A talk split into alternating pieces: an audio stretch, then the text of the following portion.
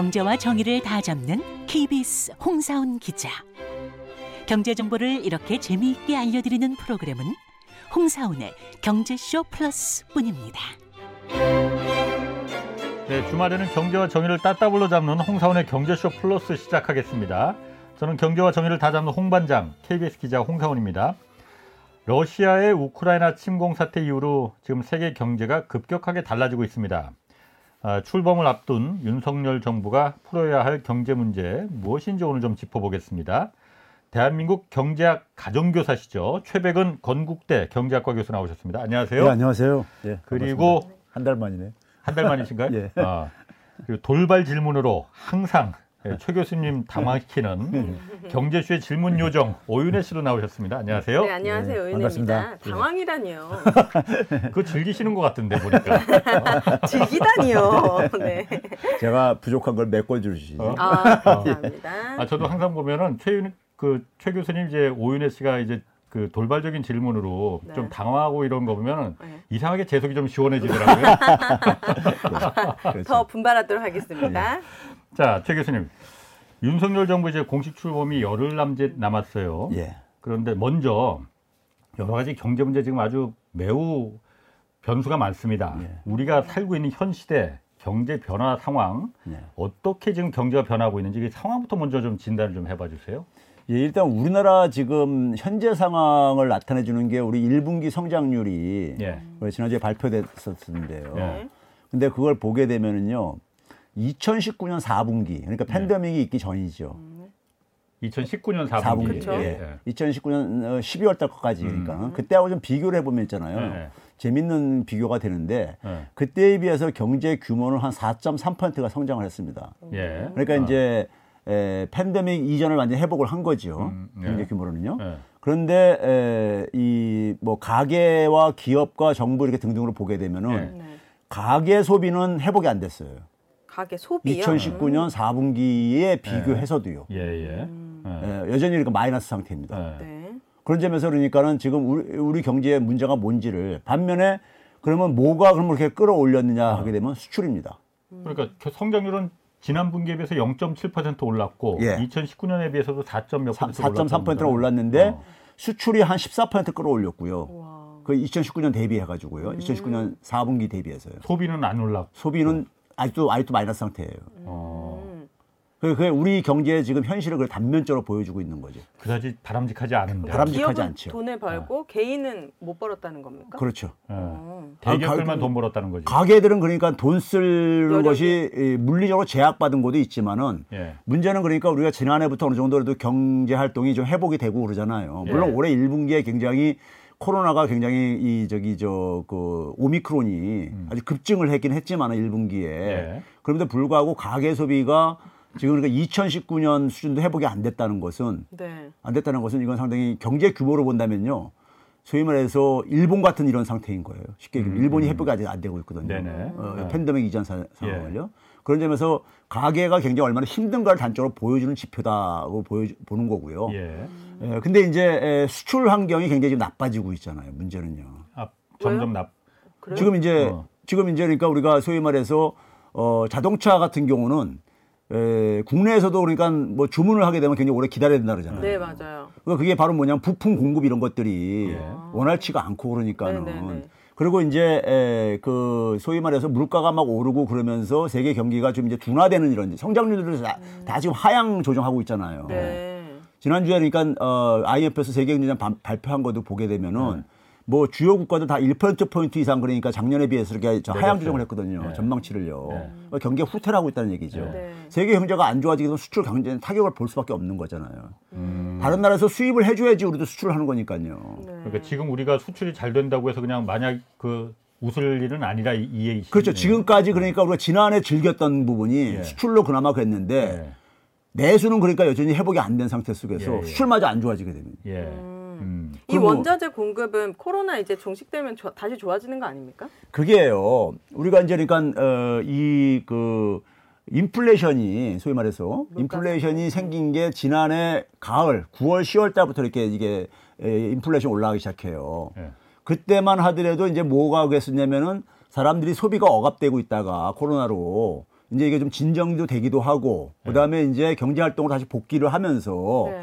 이게 이제 그러니까 소위 말해서 보복 소비라는 이런 표, 좀 이제 표현도 나올 정도로 그렇죠. 네. 소비가 좀 이제 살아나면서 네. 일시적으로 그러니까 소비가 갑자기 이렇게 급등을 하면서 이제 에, 물가를 끌어올린 측면이 예. 그리고 여전히 뭐냐면은 공급망은 완전히 복귀가 안 된 상태 속에서 그래서 인플레이션이 이제 생겼다고 이렇게 얘기를 했었었어요. 예. 네. 그랬는데 에, 그런 상황 속에서 이제 그러니까는 사실 제가 아, 목요일 날 방송에서도 잠깐 언급을 했듯이 미국이 그러니까는 지난해 4월 달부터 물가 목표치를 상회하는 물가 목표치가 2%인데 4%를 넘기 시작했었어요. 지난해 4월 달부터요. 음, 예. 그리고 하반기에 가게 되면 6%대까지 올라갔었고 예. 근데도 금리를 안 올렸었어요. 네. 안 올린 이유가 뭐냐면은 이 공급망 지금 이, 이 문제는 일시적으로 예, 예. 거- 일시적인 문제이고 예.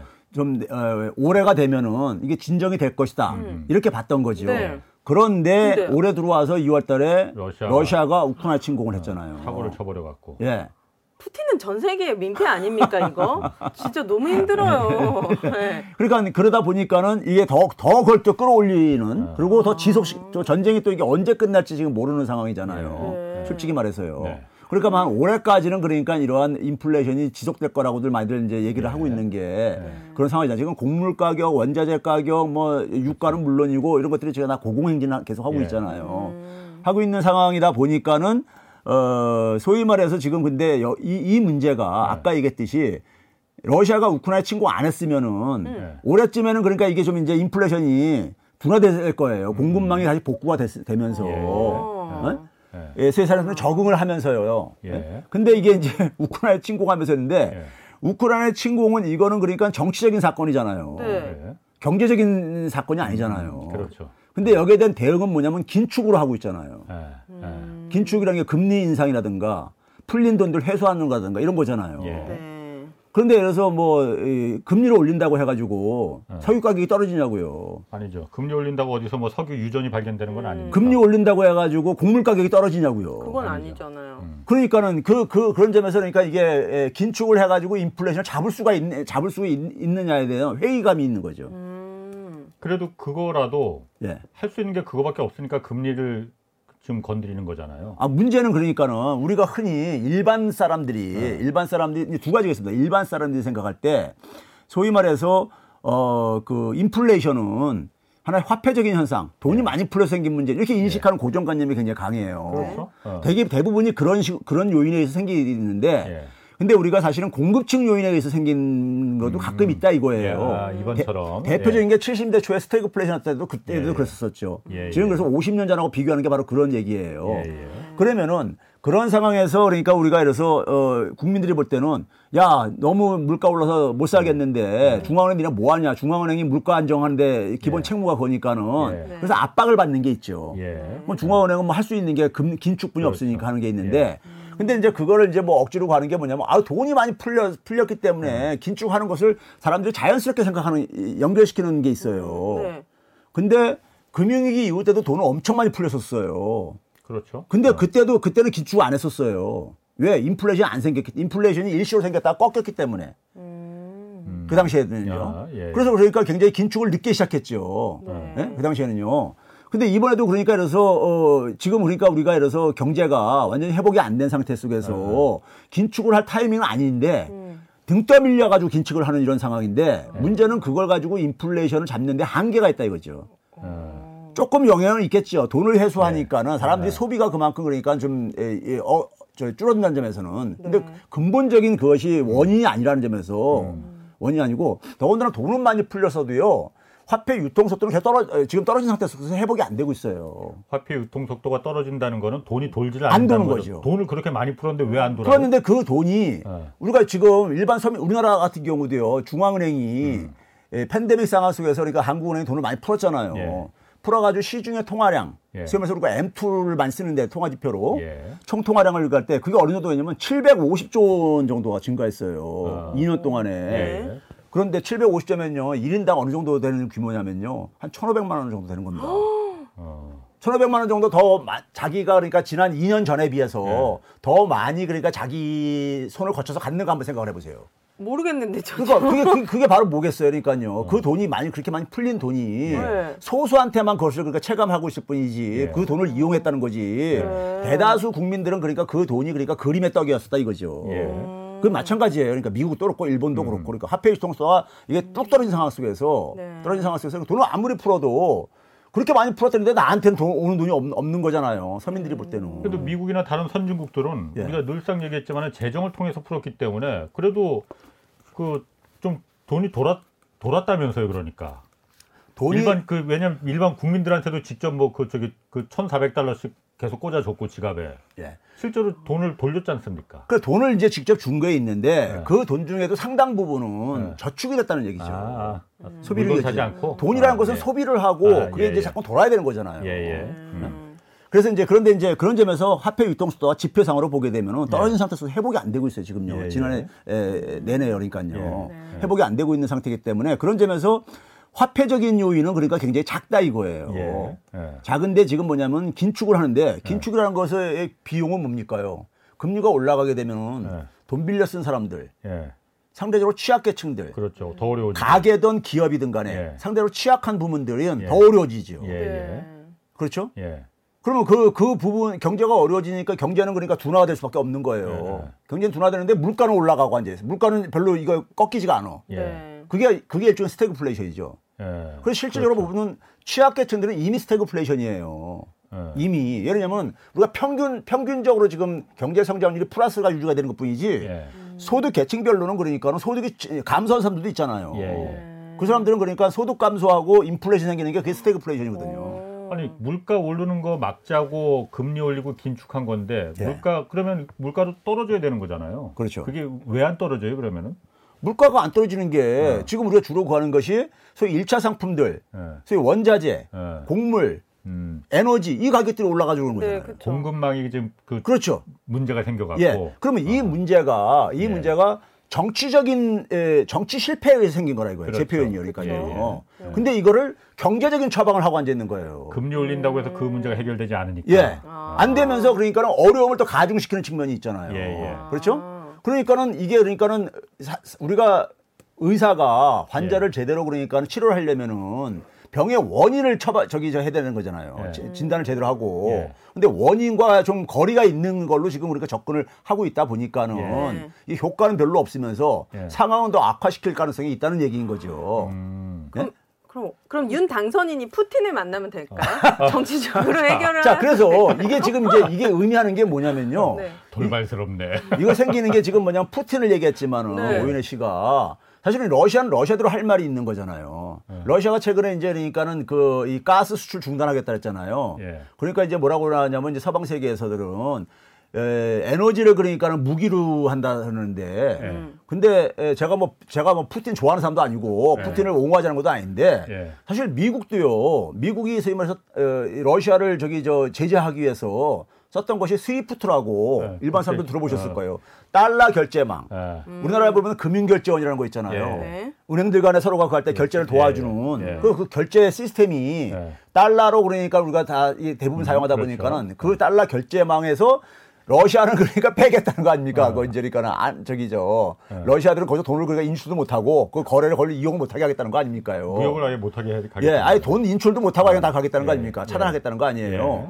예. 근데 사실 그 달러 결제 시스템은 사실 글로벌 공공재예요. 그렇죠. 예. 달러라는 것을 특정 국가 미국의 통화를 전 세계가 하나의 그러니까 이 교육 통화로 쓰- 쓰게 하기로 합- 합의했을 때는 미국한테 굉장히 특혜를 준 거예요. 예, 예. 그러면은 그걸 지원해 주는 것이 결, 결제 시스템이라고요. 음. 근데 그거를 사실 미국이 먼저 무기화한 거잖아요. 예, 예. 예? 예. 근데 미국이 했으면은 그하고 예? 어. 그러니까 우리가 이제 이런 얘기도 하는 거잖아요. 제가 뭐 이런 식으로 해서 미국을 비난하자는 게 아니라 미국이 그러니까 이라크를 옛날에 그러니까 부시 때 예. 침공을 했어. 예. 대량 살상 무기 있다고. 근데 지나고 보니까 없대. 못 찾았어. 예. 예. 그러면 그거에 대해서 그거에 대해서는 그러니까는 그 뭐 미국을 우리가 비난을 해야 되는 거잖아요. 미국이 문제 문제 문제가 있는 거였었잖아요. 그건 사실 그러니까요. 미국의 목적이 대량 살상 무기가 아니었었으니까. 아 근데 그때 표 표면서가는 그렇게 얘기를 했잖아요. 그렇죠. 대량 살상 무기 어. 그한다 해가지고. 근데 대량 살상 무기에 대자도 못 찾았잖아요. 예, 예. 그러면 그랬을 때 네. 러시아하고 지금 가는 게 뭐냐면 이게 저, 제가 볼 때는요. 20세기의 소위 패권주의, 예. 미국 주도 미국 중심의 패권주의. 예. 음. 그리고 미국의 이제 에, 전통적인 동맹은 뭐냐면 서유럽 국가하고 일본 예. 이들의 힘을 빌려 가지고 미국이 그러니까 자신의 20세기 패권을 유지하겠다는 거. 그렇죠. 근데 현실은 지금 21세기는 어떻게 됐느냐? 네. 제가 목요일에도 얘기했지만은 90년대 이후에 우리가 세계화가 진행됐잖아요. 예. 세계화라는 건 하- 세계 경제가 하나로 촘촘하게 통합이 된 거예요. 예. 통합이 됐을 뿐만 아니라 어, 90년대 후반부터 진행된 소위 IT 혁명, 인터넷 혁명이라든가 4차 산업혁명으로 우리가 초연결 시대 에 살고 있다 그러잖아요. 그쵸. 그 세계가 하나로 통합된 거예요. 예. 통합됐다는 얘기는 결국은 상호 의존이 증대하고 예. 상호 협력이 필요한 거예요. 예. 네. 그런데 그 속에서 뭐냐면은 이 소위 말해서 미국 주도의 패권을 패권하고는 이게 안 맞는 거잖아요. 어. 그럼 거기에 대해서 그러니까 그래서 미국이 자기의 그 전통적인 질서를 예. 안 따르는 나라들을 예. 대표적인 게 바로 뭡니까 중국이나 네. 러시아나 지금 그런 거 하는 겁니까? 근데 그걸 제압하겠다는데 예. 문제는 뭐냐면은 20세기처럼 미국이 제압할 힘이 있으면 괜찮은데 예. 지금은 이게 약화되다 보니까 음. 바이든하고 트럼프의 차이점이 뭡니까? 바이든은 바이든은 뭐냐면은 둘 다 똑같이 그러니까는 미국의 힘이 약화된 거는 다들 알아요. 네. 아는데 뭐냐 바이든이 바뀐 건 뭡니까? 가치, 인권이라든가 민주주의 가치를 공유하는 나라들끼리 하나의 힘을 모아가지고 예. 그것에 반대되는 나라들을 그러니까 이 저기 저 가- 제압하겠다는 거 아니에요. 예, 예. 자기 혼자 힘을 부족하니까 그렇게 하는 거예요. 예. 미국이요. 예. 그런데 문제는 뭐냐면은 미국에서 내부에서 무슨 얘기가 나오냐면요. 야 지금 중, 우리가 원래 목적이 중국 봉쇄 아니었었느냐. 예. 중국도 지금 그러니까 버거워 죽겠는데 러시아까지 지금 그래가지고 지금 빨리 그 끝내 끝내고 중국에다 집중을 하라 이런 목소리가 나와요. 네. 음. 그 얘기는 뭐냐면은 우리가 중국을 중국을 그러니까 우리가 가면서 무슨 얘기했습니까? 글로벌 공급망을 재편하겠다 그랬잖아요. 미국이요. 그렇죠. 그렇죠? 예. 재편하겠다는데 글로벌 공급망을 재편하면서 중국에 그러니까 반대할 나라들 이렇게 규합을 했잖아요. 음. 근데 그 규합의 대표적인 전선이 뭡니까? 인도 태평양 있어요. 쿼드라는 이거였었잖아요. 예, 예. 거기 한 축이 인도잖아요. 그렇죠. 근데 인도가 지금 러시아를 제재하는데 참여를 안 하고 있잖아요. 뭐 양다리 걸치고 있다고도 해요. 어, 심지어 그러니까 러시아 석유 단줄 사, 사고 있고 이렇다 그러잖아요. 싸게 준다고 하니까. 어, 그러니까 어쨌든 간에 그러니까 근데 이제 미국 입장 속에서는 러시아 석유를 끊어야 되거든요. 예, 예. 과거에 러시아가 그러니까 그 이 소위 말해서 크림반도 침공했을 때 예. 2014년도에 예. 그때 그 2015년부터도 제재를 했었었어요. 음. 지금 서방과 미국이 제재하는 것 중에 대부분은요. 그저 기존에 해오던 제재들이에요. 예. 이게 안, 중단이 안 된 상태 속에서 예. 더좀몇 개가 더 추가가 된 것뿐이에요. 어, 어. 추가된 거거든요. 근데 그때는 그때는 그나마 효과를 좀 봤던 게 예. 사우디아라비아가 협조를 했었어요. 그렇죠. 예. 석유를 그러니까 증산을 해가지고 유가를 예. 확 떨어뜨렸던 거예요. 예. 한 40달러까지. 예. 근데 이번에 사우디도 참여 안 하잖아요. 어, 사우디도 뭐 이- 미국하고 지금 사이가 별로 그렇게 아, 그러니까요. 그 않아요. 얘기는 결국 뭐냐면은 미국이 내세우는 가치 동맹. 아하. 그 가치에 대해 사우디하고 싸움하는 게 대표적인 게 바로 뭐예요? 미국식 가치에 인권 가치에 동의 못 하겠다는 거 아닙니까요? 예, 예. 사우디는요. 예. 그렇죠? 예. 그러니까 전통적인 동맹이라고 하는 나라도 도 규합이 제대로 안 되고 있는 거란 말이에요. 그러니까 이게 지금 뭐냐면 미국이 중국을 중국을 그러니까 고립시키려고 했다가 예. 또 이걸 전선을 확대시키면서 확대시키면서 미국 편을 들었던 나라가 일사분란에 같이 계속 움직여주면 좋은데 음. 이게 다 파편화돼 가고 있잖아요. 예, 예. 예?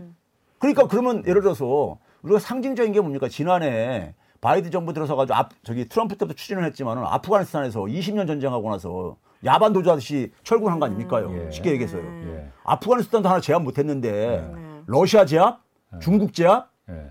이거 쉽지 않은 거잖아요. 예. 물론 상당한 타격은 입힐 수 있겠지만은 예. 그럼 미국도 굉장히 비용을 지불할 수밖에 없는 거죠. 음. 그러면 그런 상황 속에서 이게 결국 뭐냐면 저는 미국도 굉장한 그러니까 손실을 보면서 음. 하는 제가 그래서 마이너스성 게임이라고 저희를 정의를 해요. 마이너스 섬 게임. 예. 제로섬 아니고 마이너스 섬. 우리가 경제학에서는 최소한은 제로성 게임이 돼야 되는 거예요. 제로성 네. 게임은 내가 이익을 보고 상대방은 피해를 받아서 합해 가지고 제로가 되는 거잖아요. 예, 예. 그러니까 근데 나, 나도 손실을 보면서 어, 서로가 다 상- 손실을 이거는 본다. 그러니까 경제에서 뭐냐면요 스투핏이라고 그래요. 멍청하다. 스투핏. 우리말로는 그러니까 이게 호구죠.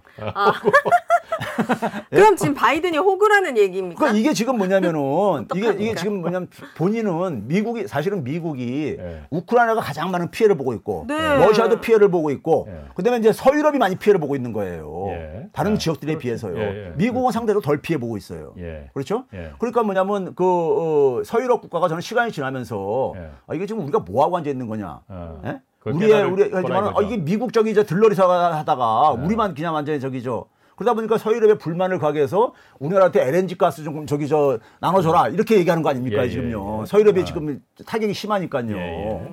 그러면 이게 장기화 됐을 때, 예. 장기화 됐을 때 러시아도 타격을 보지만은 서방 이쪽도 굉장히 타격을 볼 수밖에 없는 게임이라 이거예요. 예. 그래서 약간 마이너스성 게임이라고 하는 거예요. 예. 근데 이게 이게 이건 이건 정치적으로 해결해야 되는 문제란 말이에요. 예.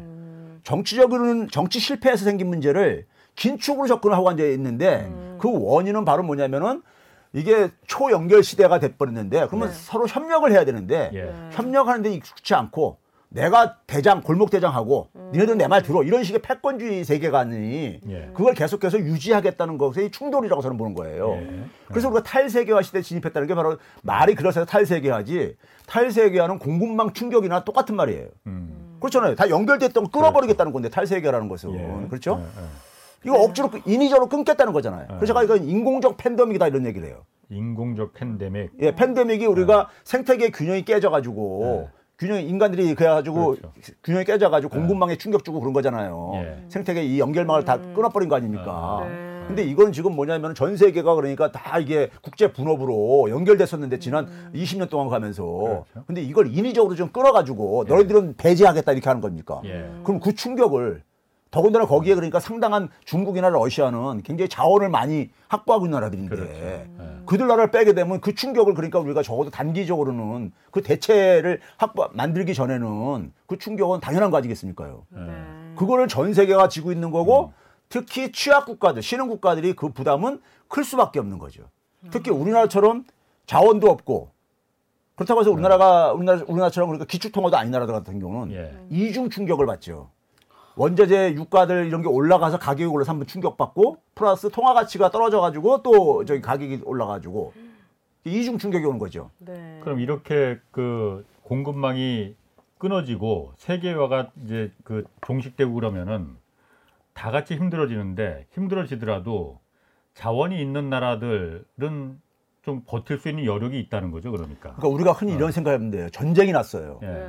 전쟁이 나게 되면 경제 활동들이 다 그러니까 중단되는 거 아니에요. 뭐 예. 우리가 한국 전쟁 같은 걸 상황 생각해 보세요. 예. 정상적인 경제 활동을 못 하는 거죠. 중단되는 네. 거잖아요. 예. 그러면 그 상황 속에서 버틸 수 있는 사람은 누구겠습니까요?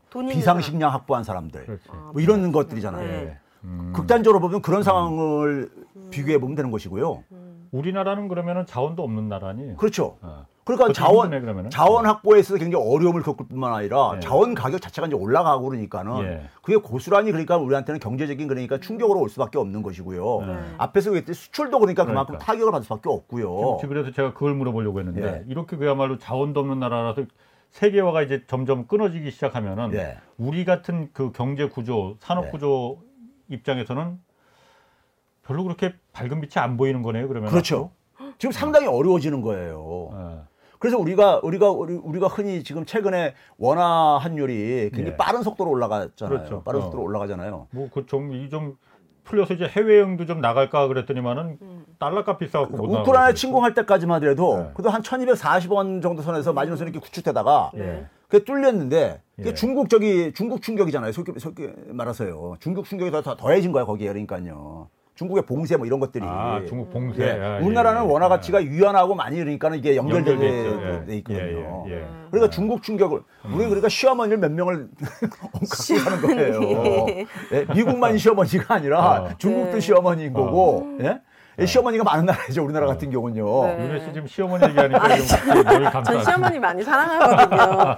아니 근데 저는 진짜 답답한 게 코로나 때 중국 때문에 힘들었고 이제 좀 괜찮아지려니까 또 미국 때문에 힘들고 어. 그럼 앞으로 미래에 이런 일이 없으리란 보장이 없는데 네. 이거 어떻게 헤쳐나가야 됩니까? 그래서요. 그래서 저는 이, 이 상황은 예. 정치적인 정치 실패 생긴 거기 때문에 정치적으로 풀어야 되는 거예요. 네. 제가 항상 그랬죠. 저는 저는 항상 뭐냐면요. 문제의 원인이 뭐냐를 저는 찾습니다. 예. 네. 그럼 원인을 처방하지 않으면 해결은 안 되는 거예요. 예. 해결돼도 되는, 되는 척 되다가 저기 결국은 근본적인 해결이 안 되는 거예요. 예. 그러면 이게 정치적인 문제면 정치적인 걸 해결해야 되는 거예요. 예. 네. 지금 뭐냐면 전쟁을 빨리 종식시켜야 되는 거죠. 예. 전쟁을 종식시켜야 되는 거야. 예. 네. 그러면 그걸 하기 위해서 우리가 지금 금융위기 이후에만 하더라도 기억들 나세요? 2008년도 그러니까는 10월 달, 11월 달 넘어가면서 10월 달에 그러니까 미국 금융 시스템 붕괴되고 막 이러면서 바로 그 당시 부시가 이제 짐 싸가지고 백악관 나가려고 하던 참이었었잖아요. 오바마가 당선이 확정되고. 예. 그때 11월 달에 부시가 뭐냐면 전 세계 20개국가 정상들을 모여가 G20 정상회담을 만들었잖아요. 음. G20 정상회담만 어, 만들면서 그 당시 유행했던 용어가 그 다음에까지요. 가장 많이 나왔던 용어가 뭐냐면 국제 공조, 국제 음. 협력 이런 용어였었어요. 음. 그 당시에요. 그러니까 G7만 가지고 안 되니까는 예, 20개 예. 국가들이 아. 서로가 협력을 해야지만 이 문제를 돌파할 수 있다고 예. 본거 아니에요. 그래서 만든 거잖아요. 예. 네.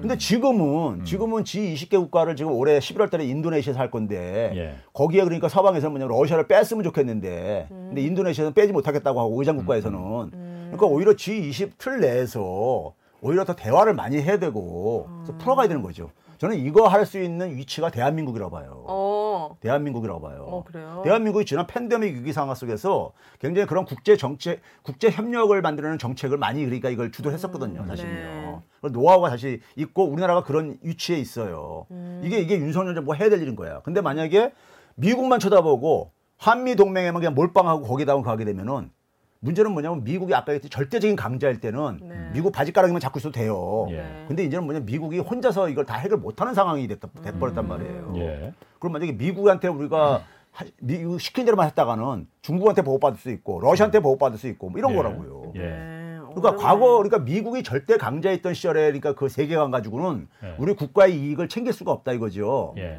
그러니까 그 부분을 그러니까 사실은 문재인 정부는 그런 점에서 그러니까 일정하게 그러니까는 좀 어 저희 국내적으로는 좀 많은 문제를 했어도 부동산을 비롯해 가지고 예. 대외적으로는 그런 부분 속에서 상당히 그러니까 저는 기여를 한 부분이 있다고 봐요. 예. 그러니까 지금 그러니까 우리가 G20 정상회담 이번에도 사실 홍남기 부총리가 지난번에 그러니까 우리가 갔다 왔는데 실무 장관 회담이죠. 근데 거기 새로 임명자도 새로 새, 새로 장관 할 사람도 추경호 부총리 같이 좀 가가지고 아하. 이건 인수인계 같이 가야죠. 이거 국가 이익은 상황 그걸 떠나가지고 초당적으로 예. 협력을 하고 그래야 되는 거죠. 문재인 정부와 이 서로가 그러니까 같이 힘을 합해가지고요. 예. 그런 노력을 좀 보여야 되는데 제가 볼 때는 지금 현재 윤석열 그 당선자 측에서는 네. 그런 부분에 대한 전혀 이게 안 보여요. 음. 그러니까 대외적인 이런 것에 국제 이거에 대해서 역할을 뭐 하겠다는 것에 대해서 이게 안 보여요. 그러니까 여전히 그냥 미국만 미국, 일본만 지금 그러니까 주로 가고 있잖아요. 근데 일본이 지금 있잖아요. 일본이 이러한 그러니까 지금 아까 얘기했듯은 20세기의 패권주의적인 사- 세계관하고 지금 초연결 시대하고 이 충돌 미- 미스매치의 피해를 가장 많이 보는 나라가 일본이에요. 일본이 목요일 날, 네. 목요일 날 출연했을 때 일단은 130행이 돌파했거든요. 예, 예. 돌파했었는데 국내 전문가들이요. 얼마나 참 지금 답답하냐면은 한국은행조차도 네. 예. 연내에 130행을 돌파가를 했었어요. 아, 그런데 벌써 돌파했다 이거죠. 그렇죠. 아, 아. 일본에 그러니까 우리 일본의 엔저는 지금 뭐 일본이요. 그게 가장 많이 피해 본 나라니까요. 예. 예. 지금 전 우리가 통화 가치가 이런 그러니까 비상 상황에서 예. 힘을 발휘하는 게 바로 안전 자산이에요. 그렇죠. 어. 평상시에는 별로 큰 의미가 없어요. 어. 안전 자산은 비상 상황 속에서 힘을 발휘해야 되는 거예요. 네. 에라도 옛날에는 안전가 자산이었는데. 그 대표적인 게 글로벌 금융위기 때요. 2008년 예. 금융이 터졌을 때 예. 1달러당 110엔 정도 했었다가 네. 1달러당 75엔까지 떨어집니다. 음, 오히려 예. 어. 음. 그러니까 달러보다 미국, 더 강. 미국이 위기니까 그렇죠. 일본으로 다 갔고. 일본도 다간 거죠. 아하. 한30% 정도 그러니까 절상이 됐던 거예요. 엔화 예, 가치가요. 예. 그때 예. 안전자산이 위력을 보여줬죠. 예. 아. 근데 그리고 나서 예. 아베가 집권하고 나서 아베노믹스 하면서 일본 구로다 총재한테 돈 찍어놔서 이제 공급하라고 해가지고 했잖아요. 예. 그때 말, 말 나온 게 있습니다. 소위 말해서 구로다 라인이라는 게 있어요. 구로다 라인. 예. 예. 저희 엔화 가치가 예. 지금 일본은행에서 돈을 대규모로 찍어가지고 엔화 가치 떨어뜨리려고 떨어뜨리는 정책을 하고 있는데 그렇죠. 예. 이렇게 하더라도 예. 엔화 가치가 떨어지는데 한계가 있다. 예. 그 마지노선을 125엔으로 왔었어요. 어. 그래서 그걸 구로다 라인이라고 그래요. 아. 125엔 밑으로는까지는 안 떨어질 것이다. 예. 네. 그랬었어요. 아. 근데 125엔 지금 좀 붕괴돼 버렸잖아요. 130까지 갔어요. 120원 붕괴돼 버렸잖아요. 예, 지금 예. 뭐냐면 인위적으로 엔화 가치를 떨어뜨리려고 했을 때보다도 더 떨어지고 있다는 얘기인 거예요. 아. 지금은 그러니까 돈 옛날처럼 많이 안 찍어내는데도 불구하고 예. 예? 예. 그 얘기는 그- 결국 뭐냐면 일본 경제가 그만큼 타격이 심하다는 거고요. 예. 타격이 심하다는 거고 지금 2차 2차가 어디냐면 135엔을 얘기한단 말이에요. 네. 135엔. 예. 그러니까 130엔이 뚫렸어요. 예. 그러니까 120엔은 이미 뚫렸었고 130엔은 이게 수치가 저항선이라는 게 있기 때문에 심리적인 예. 130엔을 돌파 못하고 128에서 129 왔다 갔다 막 한참 오래 하다가 예. 130엔이 뚫린 거예요. 드디어. 예. 예. 뚫렸는데 이제 130엔 뚫리게 되면 135엔 가는 데는 제가 볼 때 별 큰 저 저항 저거 없이 갈 수도 있다고 생각해요.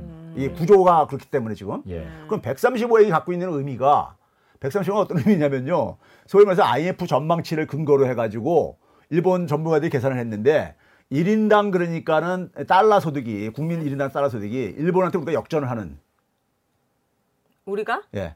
음. 달러 기준으로. 그러니까 달러 기준으로 하면. 예. 근데 우리도 지금 원화도 계속 가치가 떨어지고 아 물론 있잖아요. 그렇죠. 그런데 그런데 하여간 일본 엔화가 더 빨리 떨어지고 앉았으니까는 아, 예, 예. 그러니까 이제 그 의미고 제가 이제 주목하는 건 뭐냐면 이미 지금 20년 전으로 돌아갔습니다. 제가 지난번에 한 달 전에 얘기했듯이 예. 20년 전으로 이게 그러니까 128엔이라는 것은 20년 전으로 돌아간 거예요. 음. 근데 150엔까지를 얘기를 한단 말이에요. 음. 150엔이 언제냐면요. 1990년. 1990년 어떤 의미냐면요. 일본이 그러니까는 사- 과거에 1970년까지 71년까지 고정 환율 됐을 때 예. 1달러당 360엔으로 딱 고정돼 있었었어요. 어, 예. 그러다가 고정 환율제가 붕괴되고 미국이 더 이상 그러니까는 금으로 안 바꿔주겠다고 하면서 달러 가치가 폭락하면서 1달러당 260엔까지 250엔까지 떨어졌었습니다. 그러니까 엔화 가치가 막 폭등을 했었었죠. 음. 그러다가 이제 80년대 80년대 후반에 80년대 중반에 그러니까 플라자 합의라고 해가지고 그렇죠. 한번 더 이제 그 하면서 한 125원까지 떨어졌다가 네. 그랬다가 그 좀 반등해서 올라간 게 정상화 좀 찾으 너무 떨어졌다가 반등해서 150엔 정도 됐던 거예요. 네. 그게 왜 거기까지 150엔 그럼 260에서 150엔까지 간 거는 뭐냐면은 일본 경제력을 반영한 거예요. 음. 일본 경제력이 80년대 막강했잖아요. 그렇죠. 어. 그래서 뭐냐면 그 힘으로 그냥 간 거예요. 150엔까지. 예. 소위 말해서 토- 자국의 통화 가치가 강해진다는 얘기는 그 나라 경제에 대한 신뢰가 증가한다는 걸 의미하기 때문에요. 예. 예. 네? 경상수지도 흑자를 계속 보고 예. 무역수도 흑자 보고 그러니까는 예. 80년대 일본 경제 대단했었거든요. 그렇죠. 그래서 수출 기업들 뭐 워낙 150엔이 갖는 의미가 예. 일본 경제에 뒷받침 받아서 간 선이었던 거예요. 어. 일본 경제가 세계 경제 규모 2 미국을 막 위협하고 막 이런다고 할 때. 150엔까지는 버틸 수 있다. 일본 경제력이. 예, 그렇게 그랬는데 지금 이제 150엔까지 가게 되면은 예. 30년 전으로 돌아가는 거잖아요. 예. 음. 일본 경제를 우리가 흔히 잃어버린 30년 얘기하잖아요. 예. 음. 그러니까 제일 그잘 살았을 실물 때로? 경제는 이미 잃어버린 30년이 됐는데 30년 전 돌아갔는데 네. 30년 됐는데 30년 동안 정치하고 있는데 이제 우리가 대개 통화 가치는요 네. 늦게까지 그 힘이 지속됩니다. 예. 그러니까 우리가 영국 경제가 미국한테 1890년대에서 1910년대에 역전됩니다 이미 그러니까요. 음. 근데도 1930년대까지 엔화가 전 세계 아니 엔화래 파운드화가 전 세계 기축 통화 역할을 했었어요. 그렇죠. 예. 그러니까 그게 한동안은 계속 갈 수밖에 없는 거예요. 예. 네. 근데 에, 엔화가 엔화 가치가 그나마 그러니까 최근까지도 어쨌든 간에 안전자산 역할을 했는데 네. 예. 그게 지금 붕괴되는 걸 의미하는 거예요. 그렇게 되면 어떻게 되는 거예요, 일본은? 어, 일본이 그래서 지금 보게 되면요. 우리가 이제 신흥 국가들 중에서 다 같이 이 가난해지는 신흥. 국가들에서 외환위기를 얘기하는 나라, 아, 외환위기 가능성 있는 나라 중에 대표적인 게 터키 같은 나라를 얘기하는데 예. 터키보다 지금 두 배 정도 더 많이 떨어졌어요. 예. 어, 일본이요? 일본 엔화가. 아. 그러면 지금 이게 이제 저는 이게 이제 에, 그 떨어질 수밖에 없다고 보는 이유가 시간 문제이지만은 음. 이 구조적인 건 이유가 일본은 뭐냐면은 금리를 못 올려요. 그렇죠. 음. 일본이 뭐냐면 단기 금리는 마이너스 0.1%입니다. 예. 네? 단기 금리는요. 그다음에 뭐냐면은 소위 말해서 기준금리 같은 게요. 은행 간 대출 금리가요. 그다음에 이제 장기 금리가 예. 0%예요. 어. 10년물 국채 금리를 0%로 했다. 네. 그래서 그 허용치를 0.25까지 이제 어. 가겠다고 최근에 이렇게 하고 관리하고 있는데 네. 왜 그러냐면요. 그러니까 모든 금리를 음. 0 밑으로 유지한다는 얘기 뭡니까? 이자가 안 나가게 하려고. 음. 그때 한번 돈을 왕창 풀어가지고 일본이 지난해 기준으로 일본의 정부 부채가 261%가 3%가 된단 말이에요. 예. 음, 그건 어, 이자가 부채가 올라가게 되면은 난리 나. 그다 이자. 부담이 꽤 급증하는 거예요. 음. 그러면 결국 뭐냐면 이자 부담을 증가하게 되면은 지금도 1년에 우리가 40조 엔 이하씩 새로운 국채를 발행하고 있는데 네. 국채 추가 발행해야 되잖아요. 네. 그럼 국채가 떨어지죠? 예. 국채가 떨어지면 국채 수익률이 올라가니까 시장 금리도 올라간단 말이에요. 그렇지. 예. 그러면 이게 악순환이 대표되는 거예요. 예. 그러니까 이 금리를 못 올라가게 막겠다고 해가지고 일본은행이 개입하는 거 아닙니까? 네. 개입하는데 개입을 하다 보니까 돈으로 사들여야 되는 거잖아요. 음. 사들니까 돈이 풀리니까 엔화가 다시 떨어지는 거예요. 네. 그러니까 이게 그러면서 엔화가 떨어지니까는 수입 물가가 올라갈 게 아닙니까? 수입 물가가 올라가니까는 자연히 뭐냐면 일본은 임금이 임금이. 정체돼 있는데 실질 예. 임금도 떨어지게 되고 예. 소비가 둔화되어지고 예. 그러면서 경제 성장도 그러니까 안 좋아지고 무역 수지도 적자로 빠지게 되고 예. 이게 그래서 굉장히 나쁜 엔저다 이런 얘기 하는 이유가 네. 최근 나오는 이유가 이게 지금 일본은 뭐냐면 오도 가도 못하는 상황. 음. 금리를 인상을 해야 되는데 그러니까 지금 뭐냐면 일본 일본이 우크라이나 이런 전쟁이 끝나가지고 공급망 충격이 끝나게 되면은 네. 일본도 약간 한숨을 돌릴 수가 있다고요. 음. 근데 이게 지금 계속 지속되게 되면은 그 가장 타격을 보는 게 저는 일본이라 이거예요. 어. 그러니까 자, 어. 엔저를 막을 수가 없는 예. 예? 이런 상황이에요. 어. 자, 최 교수님 그래서 네. 지금 미국 갔다가 지금 일본 갔다 너무 외국 얘기가 지금 너무 네, 저기 길거든요. 곧 이스라엘도 갈 것 같거든요. 네. 사실 지금 그래서 우리가 윤석열 새 정부가 음. 지금 어, 누구는 삼각 파도가 지금 밀려오고 있다, 퍼펙트 네. 스톰이 밀려오고 있다라고 하는데 여기 어떻게 좀 뭘 준비해야 되고 어떻게 대처해야 되느냐라는 걸 그게 사실 가장 중요하잖아요, 우리. 저는 그래가지고요. 어. 최근에 이제 윤석열 당선자가 이제 공약도 했었고 예. 자영업자 지원 50조 우리가 기억하고 있잖아요. 어, 지원이요. 맞아요. 어. 네. 그래서 그거를 이제 그러니까 어떻게 지원을 이제 하는 거를 이제 파악을 하고 있고 지금 이제 에, 하고 있고 재원을 어떻게 말할 거냐 그 하잖아요. 예. 우리가 이제 선거할 때는 예. 선거할 때는 자기를 부각시켜야 되기 때문에 상대방을 예. 공격하고 그러지만은 당- 당선되고 나서는 음. 당선되고 나서는 뭐냐면은 이제 국가를 운영해야 되는 입장이란 말이에요. 그렇죠. 그렇죠. 어. 그때는 뭐냐면은 사람도 굉장히 다양하게 상대방 진영에 있는 사람도 쓸 수 있는 사람 써야 될 뿐만 아니라 상대방 후보가 얘기했던 공약들 중에서 네. 좋은 거 참고할 자가 될 만한 것은 적극적으로 도입을 해야 되는데 네. 저는 그 중에 하나가 자영업자 문제와 관련해서는요 이재명 후보가 얘기했던 음. 전국민 재난지원 같은 게 예. 지금 시기에 음. 저는 딱 맞는 거다 이렇게 봐요. 왜 그러냐면은 아까 얘기했듯이 가계 소비가 지금 마이너스 회복이 안 됐다 그랬잖아요. 예. 네. 자영업자들 지원을 해줘야 되잖아요. 네. 근데 지금 재원은 제한된 재원을 가지고 우리가 해야 된단 말이에요. 예, 예. 그러면 우리가 만약에 그래서 가구당 만약에 한 1인당 만 30만 원씩만 받는다거나 가구당 100만 원씩 받는다고 한다면은 그 돈을 쓰는데 그거 이상 쓸 게 아닙니까? 음, 그렇죠. 근데 그 돈이 결국 어디로 가게 해요? 자영업자 매출 수입으로 다 들어가는 거잖아요. 꽂히는 거잖아요. 예. 네. 예. 그러니까 자영업자들한테 그러니까 상당히 그 100만 원 이상을 그러니까 가게들이 쓴다고요. 100만 원 받게 되면은요. 많은 가구들이. 예. 예. 그만큼 자영업자들의 그러니까 수입 증대에 지원을 해주기 때문에 네. 정부가 적게 지원해 주면서 예. 그러면서 뭐냐 가계 소비를 끌어올릴 수가 있잖아요. 지금 예. 가계 소비가 지금 거됐다 그랬잖아요. 예, 예. 수출도 지금 안 좋아지는 상황 속에서 경제를 어쨌든 간에 예, 예. 수출은 우리가 통제할 수가 없잖아요. 예. 수출한 경우 수출은요. 예, 예. 그 네? 직접 지원이랑 가- 그렇게 나눠서 주는 거랑 뭐가 다른 거예요? 그냥 자영업자들한테 직접적으로 얼마 자영업자들의 현금을 주게 되면 네. 우리가 장, 우리가 작년에도 그런 걸 경험했지만은 그 돈이 대개가 뭐 임대료로 나가거나 어, 저축하거나 그래서 은행에 빈 빚을 빚을 갚거나. 갚거나 네. 하면서 나가면서 이게 돈이 돌질 않잖아요. 음. 그러니까 자영업자들의 피해는 고정 비용 같은 경우들 임대료라든가 인건비라든가 이런 것도 나가지만은 네. 수입이 줄어든 것도 간 거잖아요. 그러니까 자영업자는 그러니까 매출도 증대하면서 이 비용도 그러니까는 어쨌든 간에 손실도 좀 어쨌든 최소화해야 되는 거란 말이에요. 네. 그러니까 손실도 보상을 해야 되지만은 자영업자한테는 그러니까 이 그 임대료 이런 손실이나 매출이 줄어들어서 생기는 손실이나 음. 돈에 무슨 번지수 차이가 있습니까? 똑같죠. 그렇죠. 그러니까는 근데 문- 문제는 뭐냐면 제한된 재원을 가지고 효과를 그러니까는 더 많이 크게? 보게 하기 위해서는 네.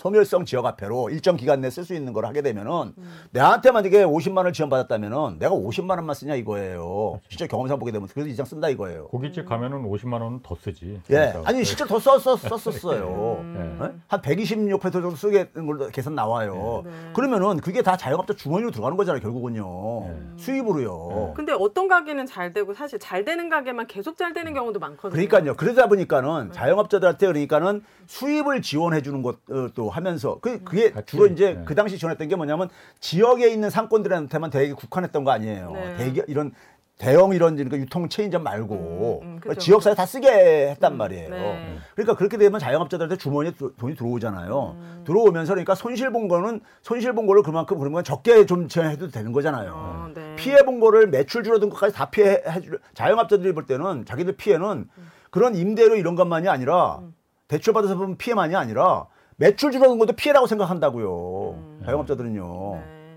그러니까는 자영업자들 지원을 그러니까는 지원을 가면서 가, 내수도 좀 그러, 이게 부양을 할 수 있는 효과도 있고 그리고 자영업자들한테도 그러니까 똑같이 그러니까 100만 원을 지원을 하- 해주는 것을 가게한테 100만 원 주는 게 더 큰 지원이 된다 이거죠. 하긴 내가 개인이면서 자영업자면은 그거를 받, 또 받는 거네요. 자영업자 뭐 물론 또 그건 받겠네요. 그렇죠. 어. 아, 그러니까 600만 원을 받 그, 그 자영업자가 받는 거 하고 음. 전 국민이 다 이렇게 100만 원씩 나눠서 해서 그, 그게 자영업자 주머니로 들어가는 거하고 네. 어떤 게 더 이득이겠느냐 뭐 네. 그걸 이제 따지는 건데 그러니까 어. 결국은 자영업은 내수업종입니다. 네. 내수업종이에요. 가계 소비가 살아야 돼요. 예.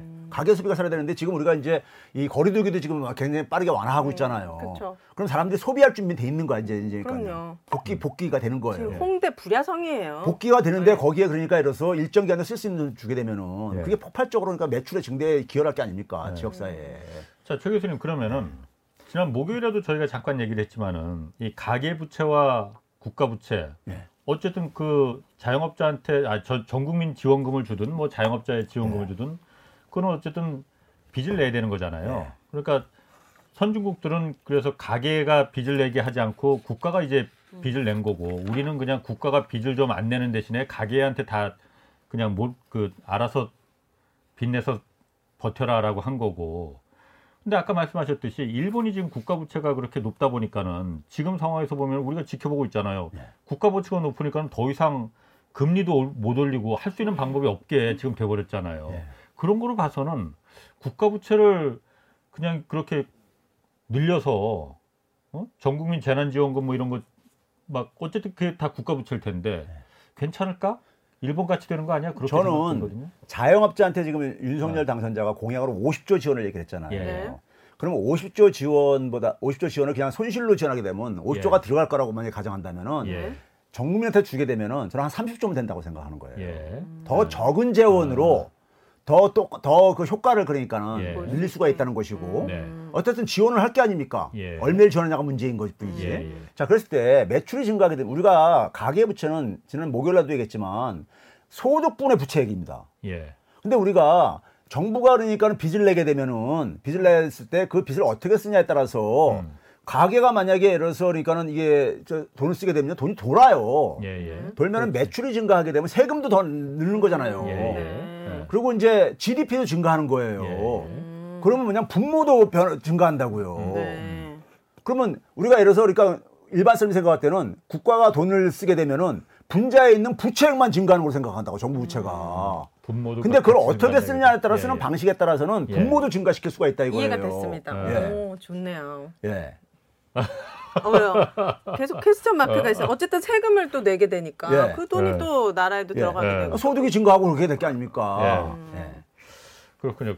자 그러면은 어, 미국도 그렇고 한국도 그렇고 지금 어, 금리 굉장히 관심 많잖아요. 금리 안 올릴 수는 없을 네. 것 같아요. 네. 그런데 아까 말, 뭐 말씀하시기를 이게 공급에 문제가 생겼는데 금리가 이걸 해결해 줄 수 있을까라는 부분도 일정 부분 있긴 네. 그, 그, 나, 어, 이해는 돼요. 예. 금리라도 인상을 안 하면은 그러면은 제가 궁금한 게 그거거든요. 아까부터 계속 물어보고 싶었던 게 금리를 올리면 어쨌든 그 기업들도 한계 기업들도 계속 살아남아서 그게 부정적인 영향이 있지만은 고통받는 사람들이 많 많을 거란 말이에요. 네. 그럼 지금 공급이 문제가 돼서 금리를 뭐, 그 올리, 올린다고 하는데 그 금리 공, 그 물가도 그럼 못 잡는데 금리라도 차라리 그럼 올리지 말고 공급망 때문에 이런 거라서 이거 해결도 안 된다면서요. 그럼 차라리 그냥 금리 올리지 말고 그래서 그, 그 국민들 빚받 빚 많은 가게 가뜩이나 이제 가계부채 음. 많은데 그분들 좀 부담이나 좀 덜어주는 게 낫지 않나? 그건 어떻습니까? 자, 그걸 그그 문제는요. 예.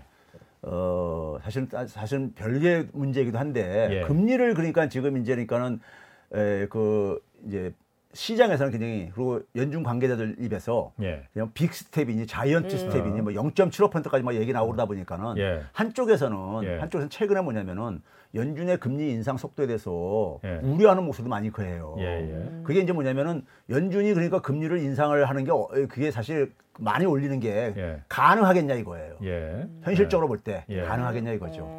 그럼 우리가 2018년에 그러니까 그때가 세계 경제가 제일 좋았을 때였습니다. 예. 그때가 아 그 지난 목요일에도 소개했지만은 2.25에서 2.5%였어요. 뭐가요? 금리가? 연준의 금리가. 아, 예, 네. 그건 그게 지금 뭐냐면 미국의 중립금리라는 게 바로 이제 그러니까 그 2.5% 정도가 음. 그게 상한선까지 갔, 그걸 갔다가 이상적인 금리. 예, 그러다가 예. 2019년에 그러니까 다시 세 번에 내렸던 거 아닙니까? 예. 1.5%까지요. 예. 내렸던 거 내렸던 거란 말이에요. 예, 예. 그러면은 미국이 그러니까는 사실은 그때보다 지금 경제가 더 안 좋단 말이에요. 2018년보다는요.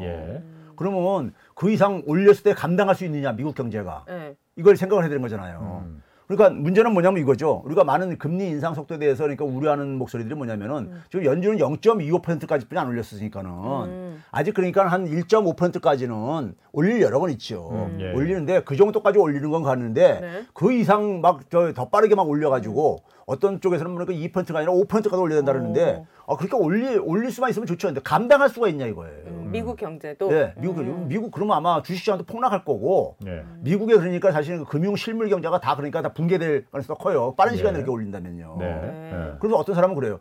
아, 이렇게 인플레이션 심할 때 금리 경기 침체를 수반하지 않으면서 인플레이션 잡은 적 없다. 하면서 70대 말을 이렇게 비유를 하고 그러는데 네. 70대 말을 비, 비유를 하고 그러는데 네. 그 경기 침체를 문제는 뭐냐면은 그 당시에는 그러니까 사실 말해서 화폐적인 현상이고 그런 것들이 있었단 말이에요. 근데 지금 그러니까 이래서 인플레이션도 그러니까 예. 지금 전쟁적인 요인 같은 걸로 이게, 이게 해결이 안 된다면은 네. 해결이 안 된다면 그러니까 이게 그 올린다고 해서 효과가 그러니까. 크지 않을 거라 이거죠. 네. 그러면 자 그런데 문제는 뭐냐면은 저금리로 해가지고 그동안에도 계속해서 팬데믹 기간이라든가 금융위기도 해결했단 말이에요. 예. 근데 문제는 뭐냐면 대다수 서민들은 그 금리 인하 혜택을 별로 못 본다 이거예요. 서민들은 예. 그러니까 우리나라 같은 경우도 음, 제가 예. 보기에도 얘기했지만은 한 20%는 일반 은행 이용 못 해요. 예. 예? 예. 그러면 한국은행이 금리를 내린다고 해가지고 그러면 시중은행 금리를 내릴 게 아닙니까? 예. 근데 시중은행 자체를 이용을 못 하는데 어려운 사람들은 그 일반은 일금융권이 안 받아주니까 그렇죠. 신용 없다고. 예. 어, 오히려 부자들만 그 그렇죠. 시중은행들 그래서 지금. 사실 그러니까 금리가 인상되게 되면은 예. 혜택 보는 게 예. 혜택 보는 사람들도 있잖아요. 예. 돈, 돈 여유 있는 사람들은 돈 놀이 할 때가 음. 수익이 증가하니까요. 예. 그렇죠? 그런 점에서 이 그 금융을 예. 그냥 시장 논리대로 예. 그러니까 그 취약계층들은 니네들은 능력이 없으니까 니네들은 고금리로 돈 써야 돼. 예. 이거는 이거는 아니란 얘기죠.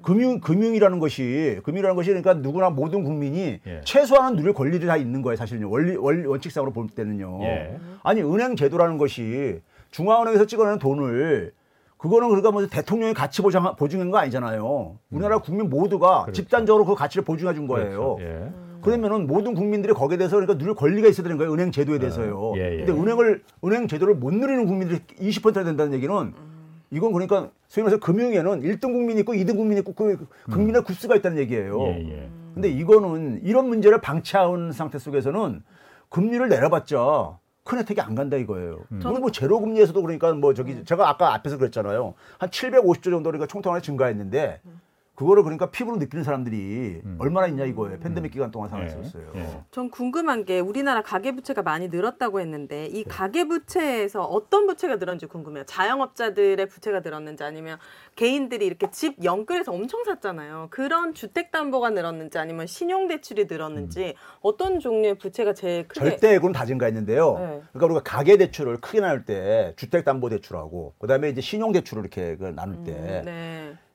그 박근혜 정부 이전까지는 대개 보게 되면 가계 대출 중에서 한 54%가 54%가 주택담보대출이었었어요. 네. 근데 박근혜 정부 때부터 해서 문재인 정부 때는 이게 한 56%까지 올라갔어요. 어, 네. 그러니까 비중이 주택담보대출 비중이 더 커진 거지요. 그렇네요. 네. 커졌는데 절대액으로는 절대액도 증가했기 때문에 네. 절대액으로는 다 증가했죠, 같이요. 음. 증가했는데 주택담보대출 더 빠른 속도로 증가한 거죠. 음, 아니 54% 56%면 2%밖에 2% 아, 그래도 포인트 2%라는 게 큰 금액이죠. 그래요? 예. 비중으로. 보면은 훨씬 더 그냥 언뜻 체감적으로는 훨씬 더 많이 증가했겠거니 그렇게 예. 왜냐하면 집값이 이렇게 폭등을 했으니까 네. 그만큼 음, 빚을 이용해서 부채를 이용해서 그 집값이 다 형성된 거일 거잖아요. 그러니까 훨씬 더 많이 증가했을 것 같은데 생각보다는 그렇게 2% 포인트만 증가했다는 거는 좀 의외네요. 그만 아니 그게 그러니까는 그 장기적으로 보게 되면은 예. 장기적으로 보게 되면 그러니까는 그 그 비율이 예. 거의 안정적으로 유지가 되었었어요. 아, 예? 되었는데 그 얘기는 결국 뭐냐면요. 제가 그래서 그러잖아요. 금융 이 문제는 예. 어, 가계부채 문제는 소위 말해서 자산에 대한 투기적인 수요 문제 문제 있지만 부동산을 예. 중심으로 예. 소득 불평등도 작용하고 있다. 예. 하는 얘기가 바로 그 얘기예요. 예. 소득 불평등이 심해질수록 예. 결국 뭐냐면 가계가 그러니까 결국 뭐냐면 생계 대출도 많이 가니까요. 쓰니까요. 예. 음.